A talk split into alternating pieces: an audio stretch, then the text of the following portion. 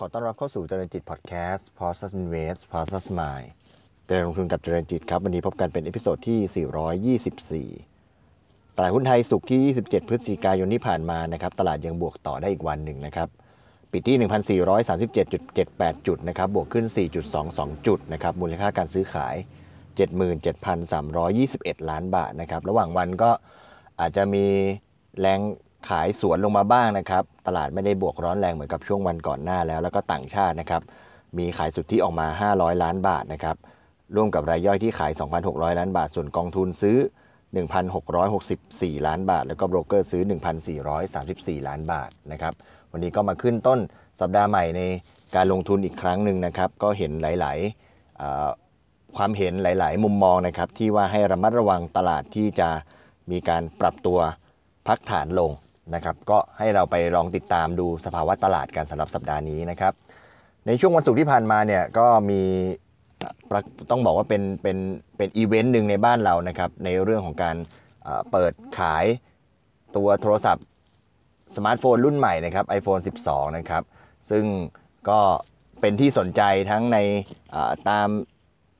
ร้านค้าปลีกต่างๆนะครับ รวมถึงในแวดวงโซเชียลมีเดียก็มีการพูดถึงกันเป็น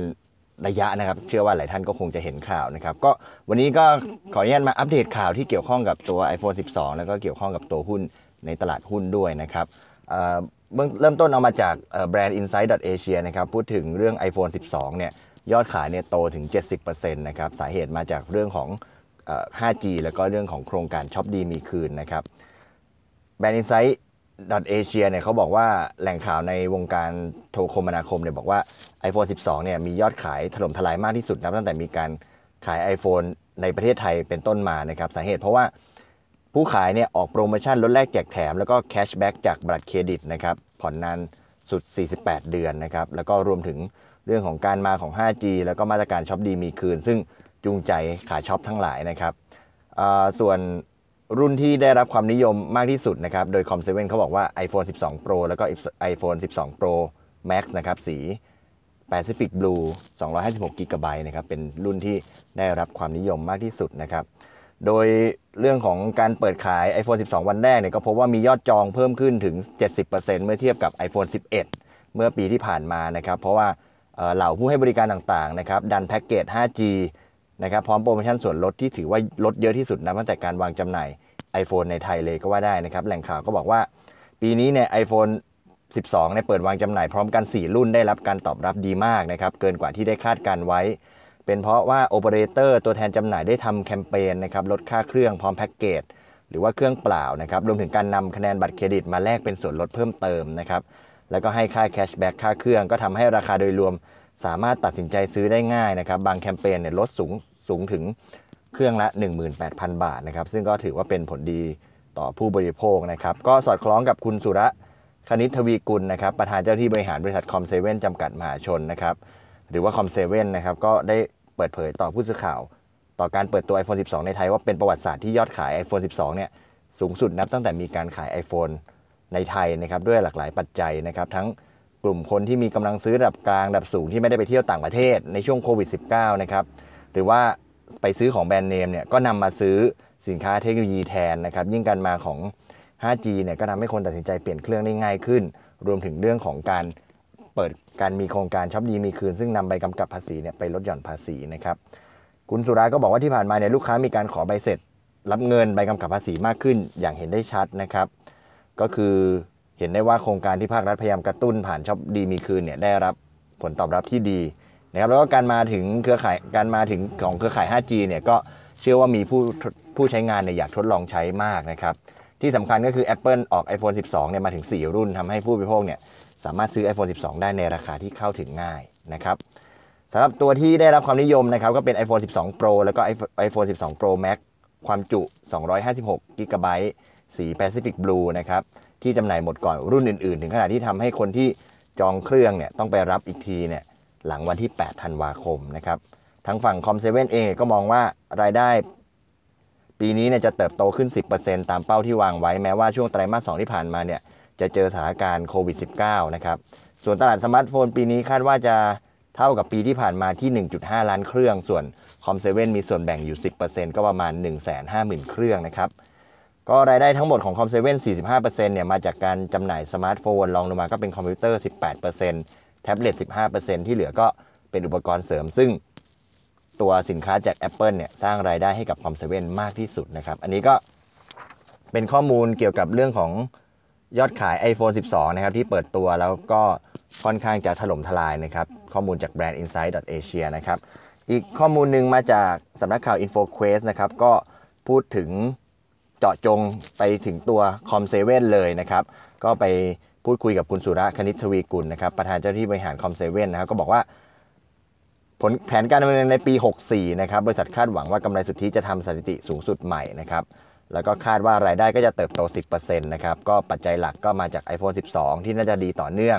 ประกอบกับเทคโนโลยี 5G ที่เข้ามาสนับสนุนให้อุปกรณ์ไอทีต่างๆ ต้องมีการอัปเกรดขึ้น แล้วก็หนุนการใช้งานมากขึ้นด้วยนะครับ ภาพรวมตลาดไอทีปี 64เนี่ยคาดว่าจะปรับตัวดีขึ้นอาจจะบวกลบราวสัก 5%ตามความมั่นใจของผู้บริโภคที่ฟื้นตัวขึ้นนะครับ เป็นไปตามการฟื้นตัวของภาพเศรษฐกิจ ซึ่งตัวบริษัทเองก็เตรียมเปิดตัวแอปพลิเคชัน ที่พัฒนามาจากเว็บไซต์ bnn.in.th นะครับเพื่อรองรับการสั่งซื้อสินค้าผ่านออนไลน์ ในลักษณะที่ว่าเป็นการซื้อออนไลน์ แล้วก็ไปรับสินค้าที่หน้าร้านน่าจะเห็นความชัดเจน ในไตรมาส1ปี 64 แล้วก็คาดว่า ภายใน 2 ปีจากนี้หรือว่าปี 66เนี่ยจะมีสัดส่วนร้านออนไลน์เนี่ยจาก 5%เพิ่มไปเป็น 10%นะครับนอกจากนี้เนี่ยบริษัทก็วางงบลงทุนไว้ที่ 400 ล้านบาทนะครับมีแผนเปิดสาขาใหม่อีก 100 สาขา โดยส่วนใหญ่ 70%ถึง 80%เนี่ยจะอยู่ที่ต่างจังหวัดนะครับวางงบไว้ราว 3 ล้านถึง 10 ล้านบาทต่อสาขานะครับก็จะทำให้สิ้นปี 64เนี่ยบริษัทมีสาขาเพิ่มเป็น 900 สาขานะครับที่เหลือก็จะไปลงทุนในส่วนของฮาร์ดแวร์ ซอฟต์แวร์ แล้วก็อบรมบุคลากรนะครับใช้งบสัก 40 ล้านบาทนะครับแนวโน้มผลการดำเนินงานปีนี้นะครับก็พูดถึงตัวเลขอีกทีหนึ่งนะครับก็คาดว่าจะใกล้เคียงกับปีก่อนที่ระดับ 1,216 ล้านบาทนะครับในแง่ของรายได้เนี่ยยังเติบโตนะครับอัตรากำไรสุทธิกลับไปอยู่ในระดับปกติที่3%นะครับจากไตรมาส3เนี่ยปรับตัวขึ้นมาอยู่ที่4%นะครับเพราะว่าสถานการณ์โควิดก็ผ่อนคลายขึ้นนะครับตัวยอดขายในไตรมาส4คาดว่าจะทำจุดสูงสุดใหม่นะครับ แล้วก็หวังว่ากำไรสุทธิก็จะเป็นไปตามยอดขายที่เติบโตขึ้นด้วย ก็ผลมาจากเรื่องของอตัว iPhone 12 ลงหน้า ซึ่งมีลูกค้าสนใจจองซื้อเข้ามาเป็นจำนวนมาก แล้วก็ยอดจองเนี่ยสูงสุดเป็นประวัติการนะครับในขณะเดียวกันตัว iPhone 11 เองเนี่ยก็ยังขายดีต่อเนื่องด้วยนะครับก็อย่างที่ได้เรียนนะครับรายได้ปีนี้จะเติบโตตามเป้าหมายที่ 10%นะครับภาพรวมสาขานะสิ้นสุดไตรมาส 3 ที่ผ่านมาในบริษัทมีสาขาทั้งหมด 811 สาขานะครับ เป็นบาดาน่า257 สาขาสตูดิโอเซเว่น102 สาขานะครับ King Kong Phone 96 สาขานะครับ True Shop by Com 7 121 สาขา เป็นแฟรนไชส์97 สาขานะครับเป็นร้าน BKK 54 สาขา iCare 27 สาขา แล้วก็อื่น ๆ อีก 57 สาขานะครับก็บริษัทกำลังศึกษาลงลงทุนในธุรกิจที่มีความเกี่ยวเนื่องกันนะครับโดยใช้จุดแข็งของฐานลูกค้าที่ปัจจุบันมีอยู่2ล้านรายนะครับแล้วก็ มีการซื้อสินค้าราว 2 ล้านชิ้นต่อปีนะครับก็เชื่อว่าจะเห็นการต่อยอดธุรกิจในไตรมาส 2 ปี 64 นะครับก็ในช่วงวันศุกร์ที่ผ่านมาเนี่ยหุ้นกลุ่มขายสินค้าอิเล็กทรอนิกส์เนี่ยปรับตัวขึ้นมาดีกันต่อเนื่องเลยนะครับ ตัวคอมเซเว่นตัว SPVI ตัว CPW นะครับ Copperwire นะครับ ก็ปรับตัวขึ้นกัน ระดับ 5-10%นะครับ เพราะว่าก็เป็นวันที่มีการเปิดขาย iPhone ในประเทศไทยนะครับ ก็ตัวหุ้นเองก็ตอบรับดี แม้กระทั่งตัว Cinex เองนะครับ Cinex เองก็ปรับตัวขึ้นมาค่อนข้างแรง เพราะว่าตอนนี้เนี่ยสัดส่วนของตัว Cinex เองเดิมทีเราจะเห็นว่า Cinex เองเนี่ยขายสินค้าให้กับหัวเว่ยเป็นหลักนะครับ แต่ว่าล่าสุดเนี่ยไตรมาสสามที่ผ่านมาเนี่ยตัว c i n e x เองเนี่ยก็เพิ่มสัดส่วนของสินค้าจาก Apple เนี่ย จากระดับ 20%ของยอดขายเนี่ยขึ้นมาถึงระดับ 29%ของยอดขายแล้วก็หลาย ๆ ตัวก็เลยมีการปรับตัวกันขึ้นมาค่อนข้างดีนะครับซินเนกเองราคาหุ้นวันศุกร์ที่ผ่านมานะครับปรับตัวขึ้นบาท 30นะครับมาปิดที่ 14 บาทนะครับตัวคอมเซเว่นเองก็ปรับขึ้นเหมือนกันนะครับวันศุกร์ที่ผ่านมาบวกขึ้น 2 บาท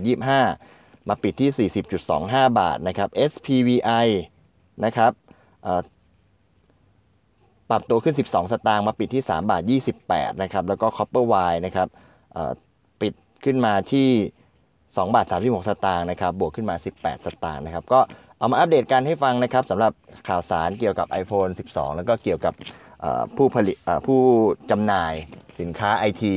ทั้งหลายนะครับที่ราคาหุ้นมีการปรับตัวขึ้นมาตอบรับก็ ให้เราติดตามกระแสต่อไปนะครับว่าจะร้อนแรงมากน้อยขนาดไหน และจะส่งผลต่อต่อตัวหุ้นได้มากน้อยขนาดไหน แล้ววันนี้ก็ได้ฟังความเห็นและก็ทิศทางผลการดำเนินงานของตัวบริษัทคอมเซเว่นด้วยนะครับก็เชื่อว่าน่าจะเป็นประโยชน์เอาไปพิจารณาประกอบการลงทุนนะครับ วันนี้ขอบคุณที่ติดตามนะครับ แล้วพบกันใหม่ในพิโซดถัดไป วันนี้ขอบคุณและสวัสดีครับ